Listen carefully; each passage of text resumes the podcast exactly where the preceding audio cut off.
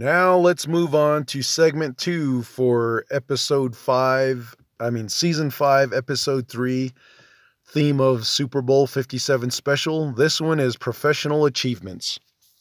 And this segment is about what outlooks um, have in store for Navajo veterans for Super Bowl type events in a future timeline when teamwork and collaborations could put the causes and issues on a center stage.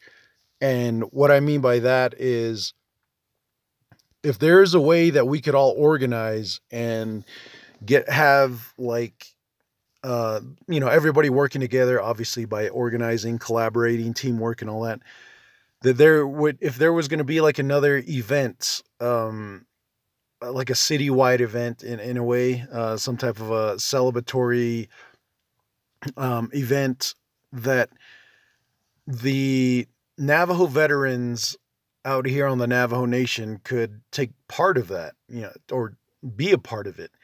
And possibly like I don't know, like the Arizona State Fair parade, I think um I'm pretty sure there were some veteran groups down there probably promoting, but let's say let's use a Super Bowl for example because it's it was such an eye opener for me because I'd never been to one before and even though I wasn't like inside the arena or the stadium actually and um you know just being a part of that I was actually you know just watching the whole thing come together and man there's a lot of money that goes into that I was like holy shit man no wonder why you know no wonder why these things are so big. And now I finally understand why, you know, it's like three to four million dollars to advertise, you know, on Super Bowl airtime and get your um your business recognized and all that. And and that's why all the name brands are there, you know, and I mean that's no surprise to anyone, but you know, to actually realize that that that is, you know, quite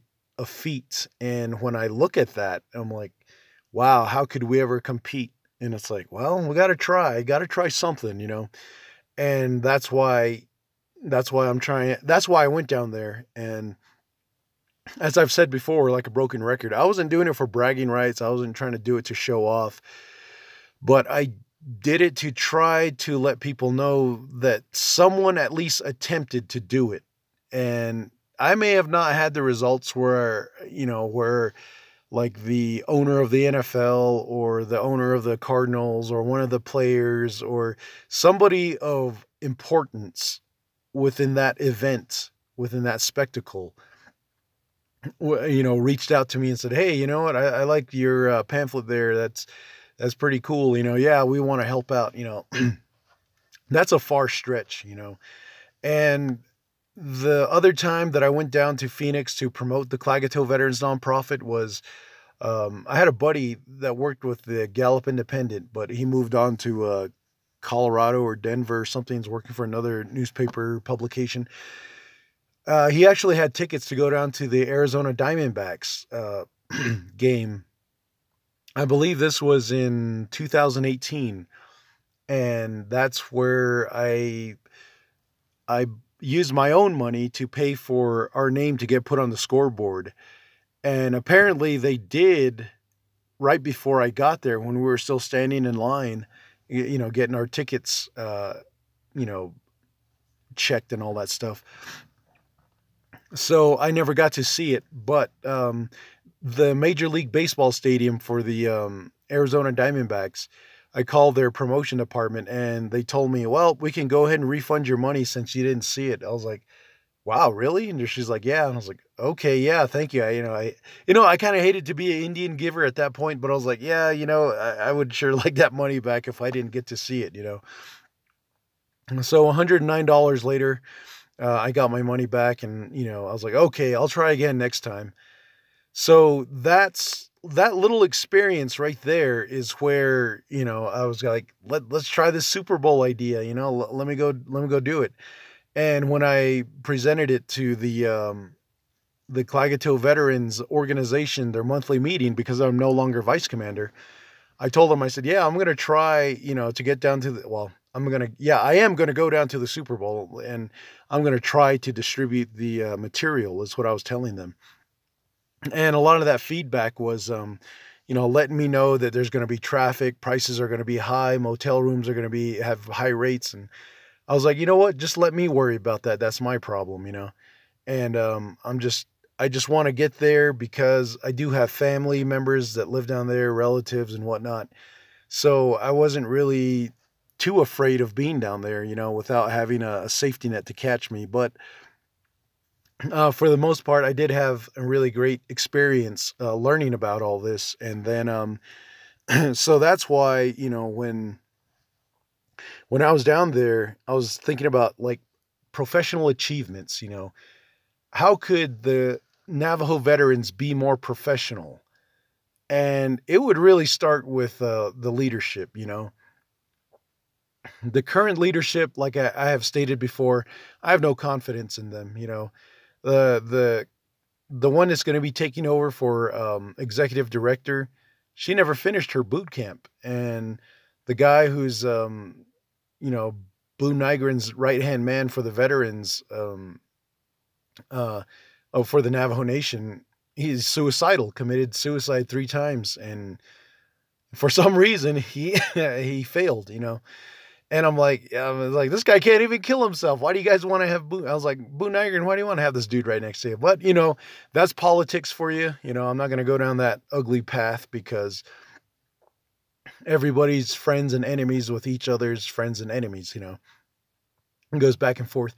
So that's where, you know, I'm looking at that and I'm like, well, the leadership, yeah, definitely, man. You know, uh, there's a lot of older people that are still a lot of these older veterans that still want to go back to doing the the things um, the processes the old ways the way they used to do it when they first started um, i don't know like late 90 late 1990s or early 2000s somewhere around there wherever they started these programs and organizations that's where they want to go back to that because excuse me it was simple for them.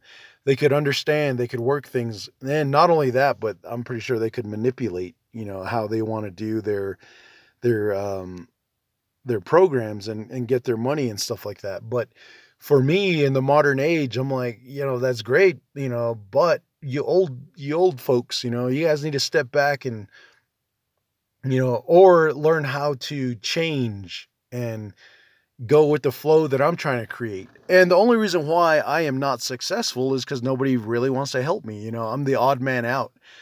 And like I said, you know, that's fine because I work uh, solo. I work better, you know, being solo, anyways. And I don't really have anybody to argue with me. And as far as the nonprofit goes, yeah, we do have a, um, we do have board members, but I don't really rely on them to do my work. Uh, you know, I'm out there trying to do the work I need to to push this uh, nonprofit and and that means, you know, if that means I got to go down to the Super Bowl on my own dime, well, then I'm going to do it, you know. And luckily, like I, like I was saying, you know, I had my sister and my nephew with me, so it was it was really a great experience all around, and it was even more so because my sister um, helped distribute them pamphlets, and my my nephew too, I think. Um, but uh, excuse me. there was um there was a, a moment there where I was like, man, we could do it. We we could really pull this off, you know. As far as uh, Klagetoh Veterans Nonprofit goes, we could have our own little spot if we work towards it, if we work harder at it, if we get more exposure, we do more publicity, we do more of just anything we can to get exposure. And then, but at the same time, it was disheartening because I'm looking at the Fort Defiance Veteran Agency, and it's like they're the leaders of the Navajo Nation of all five agencies, and they cannot get anything done. And our Klagetoh Veterans Commander, he just wants to keep paying for catering, paying for food. I'm like, that's not professional, man. That's more or less just, you know, making sure your friends are taken care of and what about everybody else, you know? And that's where I'm caught right in the middle where I want to help out, make sure the agency gets exposure, which is why I took the flyers and pamphlets down there. I mean, not flyers, but pamphlets. But also, I wanted to um, make sure they get exposure, but also, you know, just kind of make sure that I'm doing what I can that's not really going too far out of my way. And even though it seemed like that Super Bowl was, you know, something that we shouldn't have been a part of because on this Navajo Nation, we have no business as business sense as far as ourselves running our own companies or working together to confront the tribe and say, hey, lower the prices down and, you know, change uh, some of these policies you have on us owning our own business and, you know, starting our own business and stuff like that. I think, you know, as I said before, you know, the tribe could be a lot more profitable, I think, if by doing that. And if that means that others are, you know, going to get jealous because they're the neighbor they hate has started a business, well, then that's what it is. Then compete with them, you know that would be another um you know that would be another advantage to having like a coalition to lower Navajo business taxes is that you could lower it down to the point where the person that hates you so much could give be your competition rather than throwing a you know witchcraft in your direction or sneaking on your rooftop hogan by being a skinwalker you know? It's just that's just so dull, boring, played out, childish, a nuisance. It's, you know, it's retarded basically.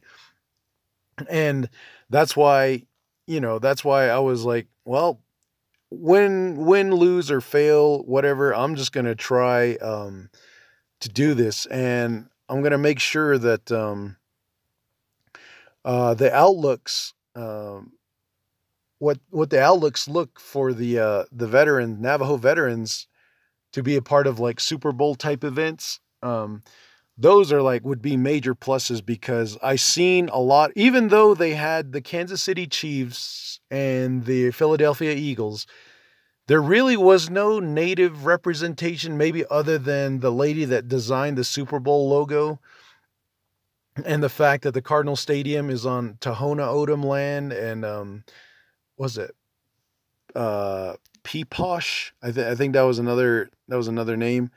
Uh, Piipaash.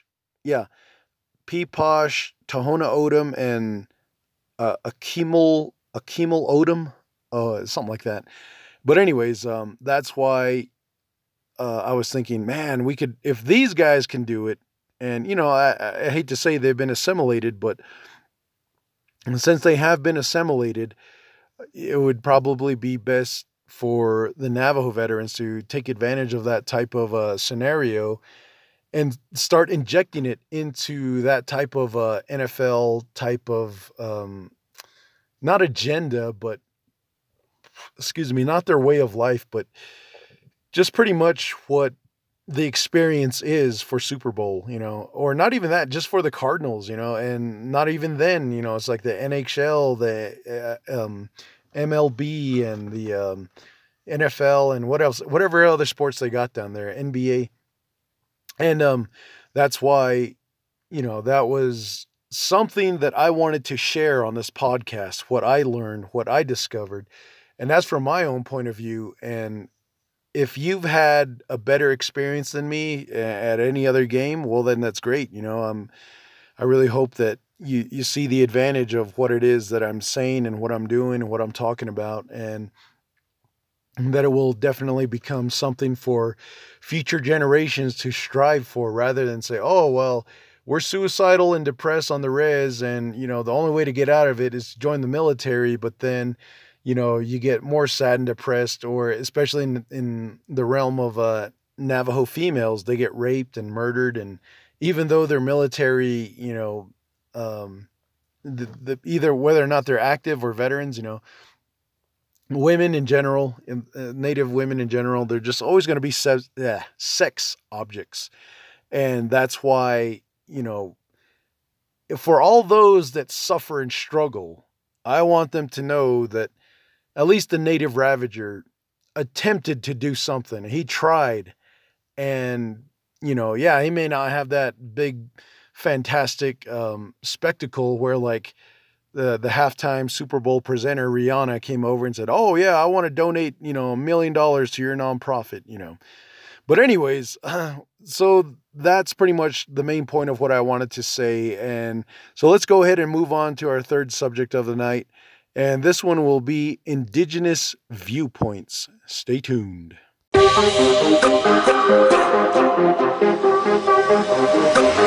Yeah.